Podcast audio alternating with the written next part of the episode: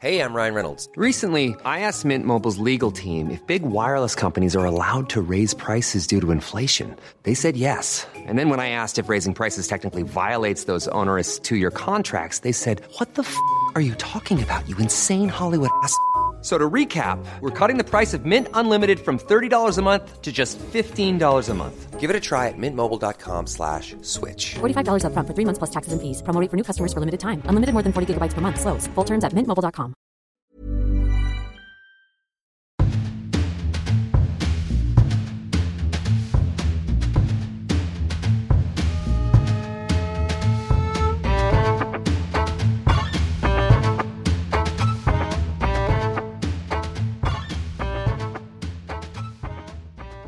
Hello, and welcome to the new series of the FT Business Books podcast.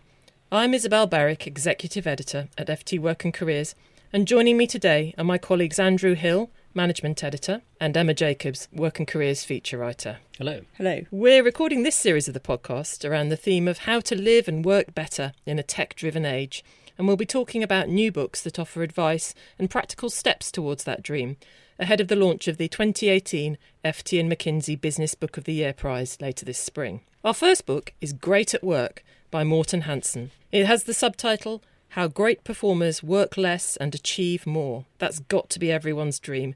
And this book is not just the author's opinion.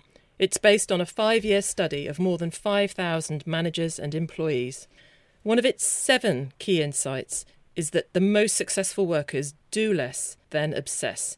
So, without further preamble or dithering, let's talk to Morten Hansen, who is management professor at Berkeley in California. He joins us on the line from the US. Welcome, Morten. Thanks, Isabel. It's a pleasure to be here. What I liked especially about this book was that the fact it was based on a survey of 5,000 people. That's a huge sample. How did you find these people, and how did you make sure they weren't just rating themselves awesome at their own jobs? Yeah, I mean that's always a an issue when you're an academic looking for a good sample. We uh, did it in several stages. I mean, first we did a pilot of 300 people, and we also asked bosses to rate subordinates, so it's not only self-report. And on that pilot, we discovered some real surprises. They weren't the expected hypothesis. For example, that you should focus, that people who focus are are better. There is more to the story than that. So we did that, and then we did uh, interviews with 120 people to understand it more in depth, what people were actually doing. And then we did the final survey study of 5,000 people. And again, we had bosses rate subordinates and people rate themselves and subordinates rating their bosses. So to avoid this overly self-reporting. And on that basis, we were able to look at statistical correlations between work practices and performance. And I should say that this data is drawn from corporate America across industries, across roles and professions, and junior and senior people, men and women. 45% of the sample is women. So it's a very representative sample in the corporate America landscape. I think what stood out for me was that you debunk this now very widespread idea that workers or anyone has to do 10,000 hours of practice to get really good at something. This seems to be great news. How did you debunk it, and, and what are you going to do instead? Yeah, I mean, I should say there that there is a, a large body of academic research done on sports athletes and musicians and, and chess players, and spelling bees, uh, competitors, those kinds of things. And by Anders Ericsson, who is a professor of psychology here in the United States. And they came up with this finding that had lots of practice, the hours, and they had this thing they call deliberate practice. If you look at that research, it is really the deliberate practice more than the hours that really count. Unfortunately, Malcolm Gladwell and some others took that idea of hours and turned it into the 10,000 hour rule, and that became a myth, a convention that you need to put in those 10,000 hours to master a skill. But it's really the quality of that practice that matters, the deliberate practice, or I call it the learning loop in the working environment. So it's the quality of your of your looping in terms of doing something, getting feedback, measuring the outcome, and modifying your approach.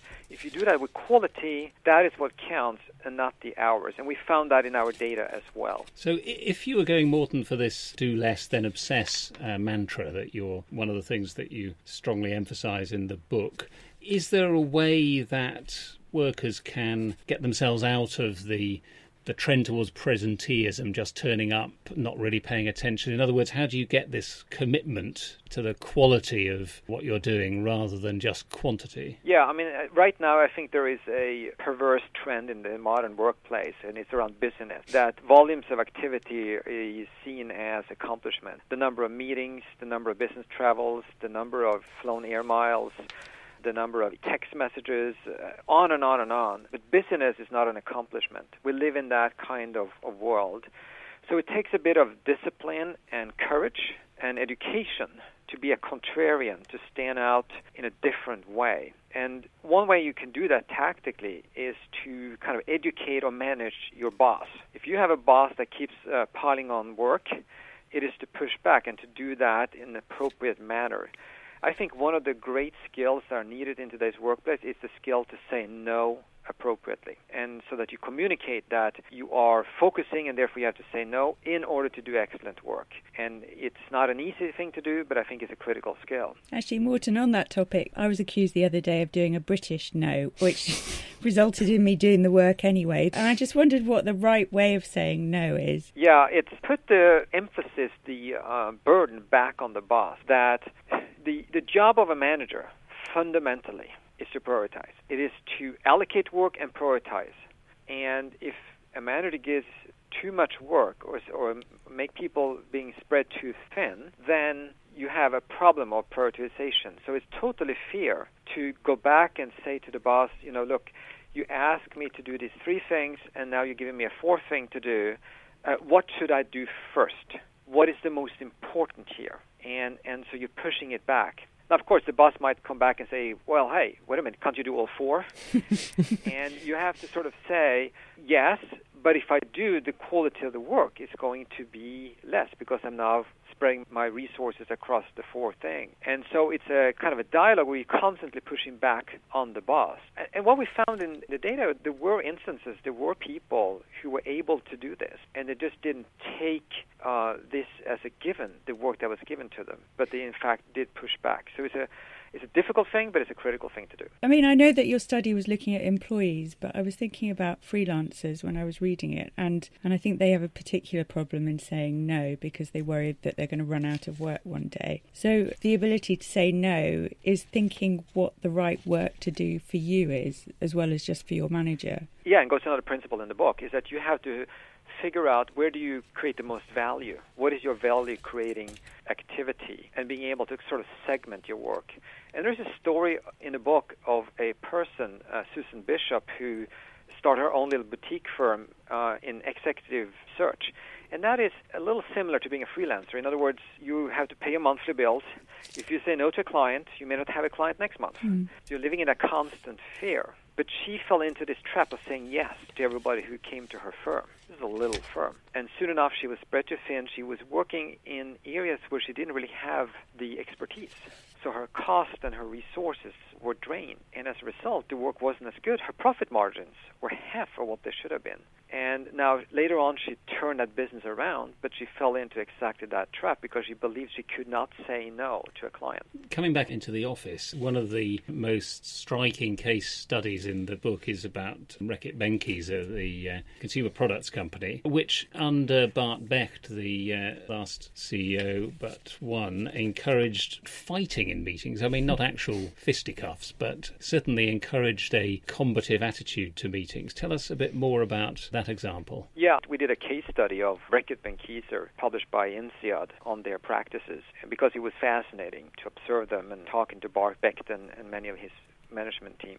He calls it constructive conflict. And it, the idea is, I call it fight and unite. The idea is this when you come to a meeting, the meeting is about having a fight over ideas. It's about having a lively, heated, data driven discussions to let the best uh, ideas win. That requires that people come 100% prepared, that they are listening to minority views, that they are able to build on each other's views and stand up and argue for their case, yet being open to alternative views.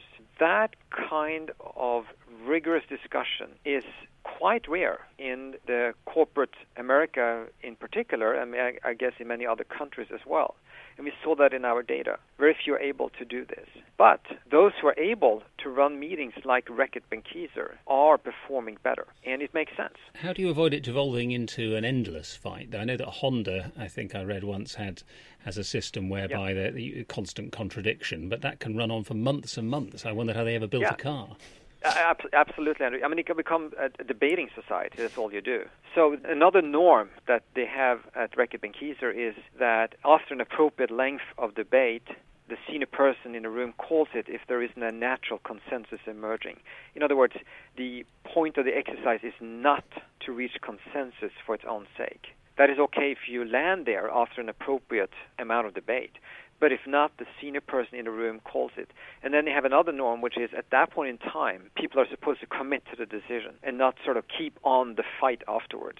Because at some point, you have to do that uniting. You have to say, all right, we make a decision, decision is made, and now we're going to go and implement it. And what we found in some other companies is that they don't. They make a decision in a team. Some people leave the, the meeting unhappy, and they go and undermine it in the hallways, or they appeal the decision to the higher ups because they did not like what was said in, and decided in the room. Obviously, that's dysfunctional. You're not implementing anything. So that's why I call this principle fight and unite. You've got to have both sides to it. One of the things I really enjoyed in the book was the example of the uh, when people are afraid really to speak up, the pre Bay of Pigs meeting. Why did you use that example? It was a very striking one. Yeah, I mean, it's a great example of how a team can have a discussion and fall into these decision traps and having people sitting around the table being afraid to speak up, censoring themselves, even though they're against the plan. This is the President John F. Kennedy's plan to invade Cuba, essentially, and topple the Castro regime in 1961.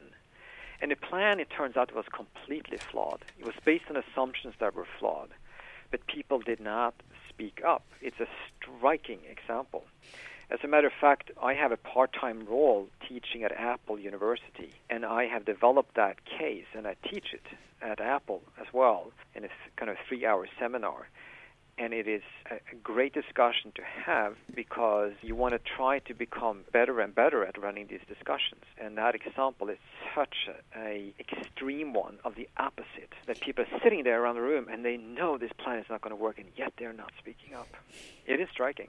Morten, I really like the um, your bursting of the passion myth. I hear it a lot, and and I think that it can be very destructive and le- uh, sort of lent itself to some terrible expressions like passionpreneurs. I don't know if you'll come across them, but the but I, I have never heard that. You've never heard it. Well, don't become one. Don't become one.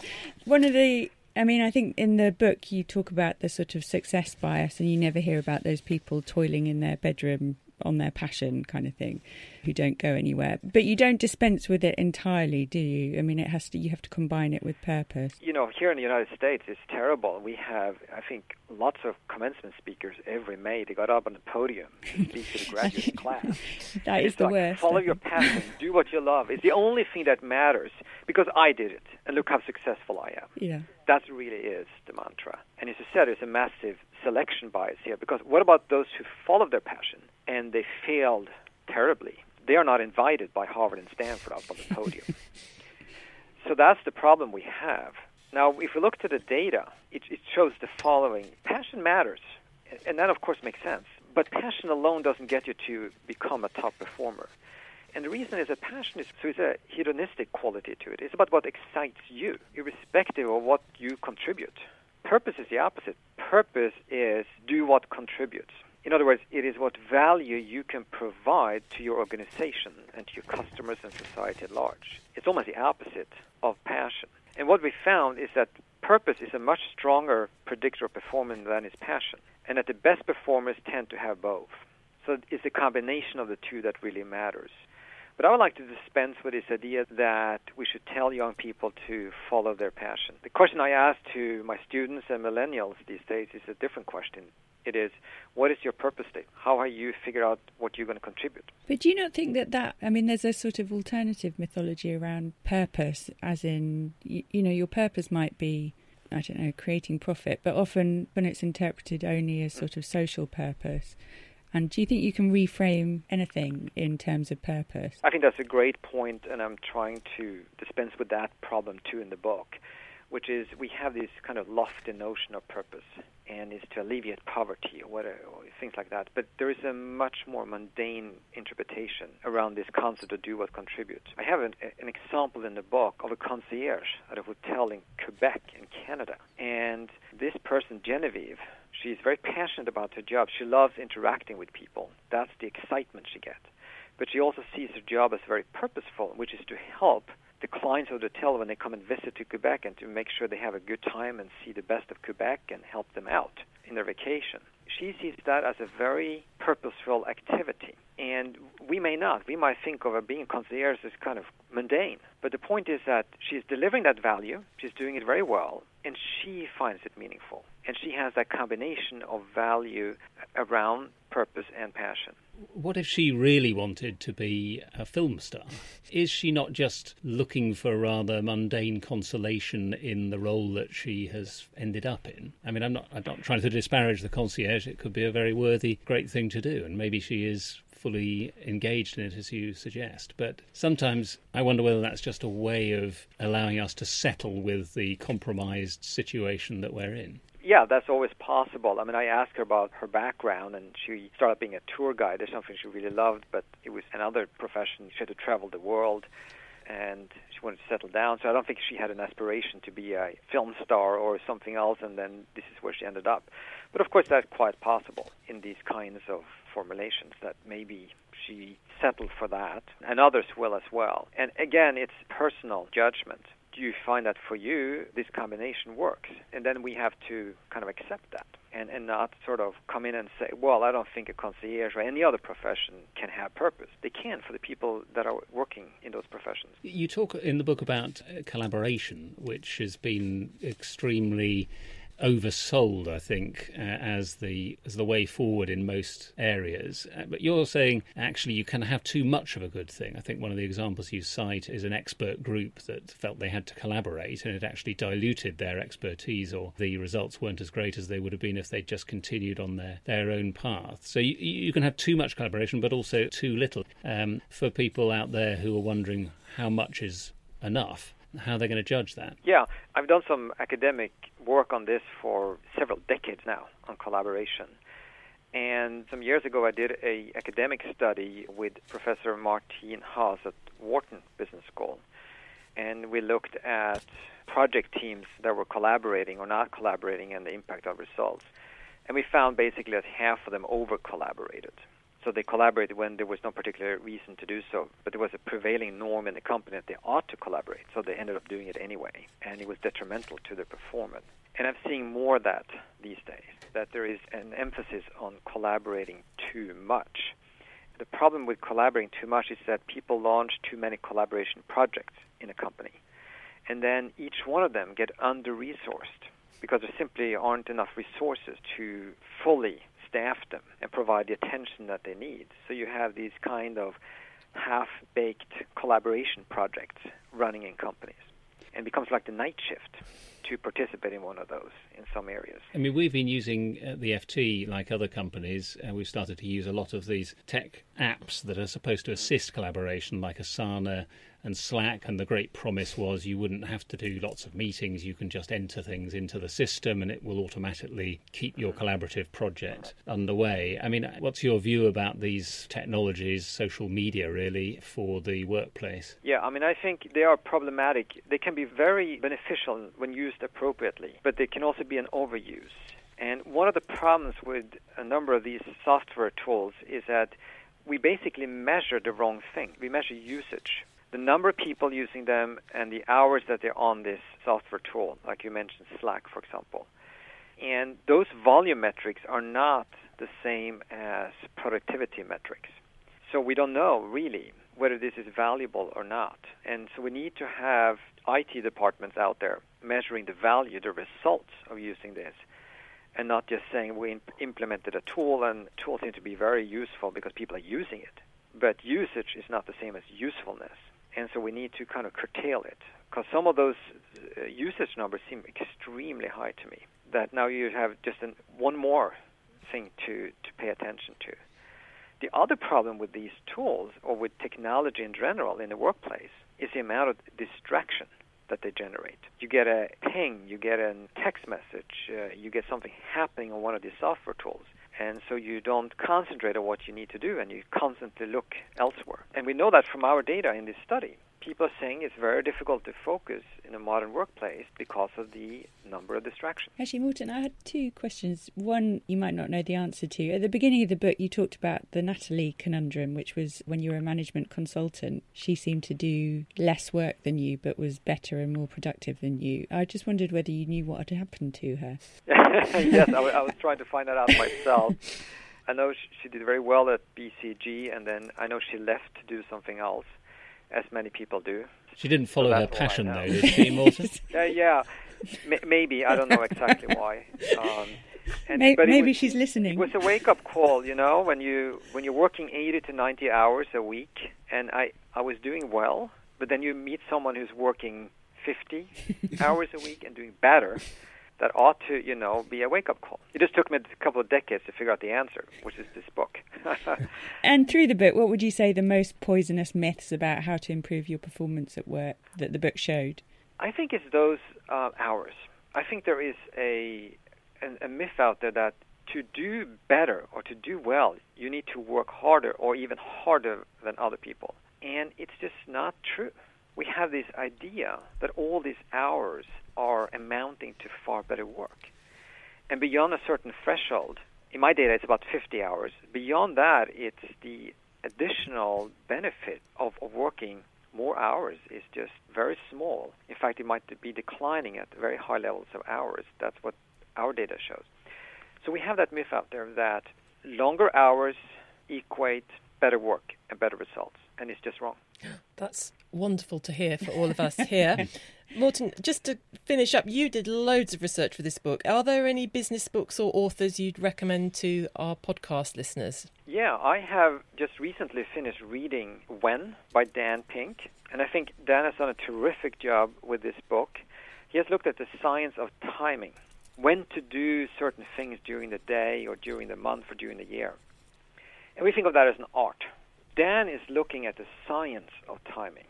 When we do certain activities during the day, week, month, year, life. And his book is looking at that scientific knowledge in greater depth. And I highly recommend it. It's a terrific read. Thank you so much, Morten. It's been really good to speak to you. And your book, Great at Work, is out now in the UK and the US. Thank you. It's been a pleasure. And finally, as an antidote to a rather fraught and tech obsessed world, we're finishing every podcast in this series with our life affirming recommendations for what we've read recently. Emma, what have you read recently? You didn't say it had to be life affirming. so, Isabel, I've read Leila Slimani's lullaby about the murder of two children by their nanny, which is excellent, actually that is the hot book of the moment. Yeah, I mean, more fun was I Tonya, which uh, the film that I saw at the weekend, which also not particularly life affirming, but a good, lively watch. A good distraction. Andrew. Well, I've been immersed in gigantic biographies of John Ruskin, the Victorian sage, because I'm trying to write about him, but I'm not sure that's particularly life affirming, nor is my light relief book, which is Munich by Robert Harris, which I'm about halfway through about the. Uh, uh, the Munich uh, conference ahead of the Second World War, trying to avert the Second World War with Chamberlain and uh, uh and uh, Hitler but I don't know how it ends yet, so it may turn out to be life affirming. I'm reading a little book called Swimming. It's a selection of Roger Deakin's writings about outdoor swimming around Britain, which is one of my passions. How and lovely is it? It is lovely and it is life affirming. That's it for this week. My thanks to Morten Hansen in the US, to Andrew Hill and Emma Jacobs here in the studio, and to our producer Yanina Conboy. Join us next time when we'll be talking about another new book that aims to help us to thrive in a tech dominated age.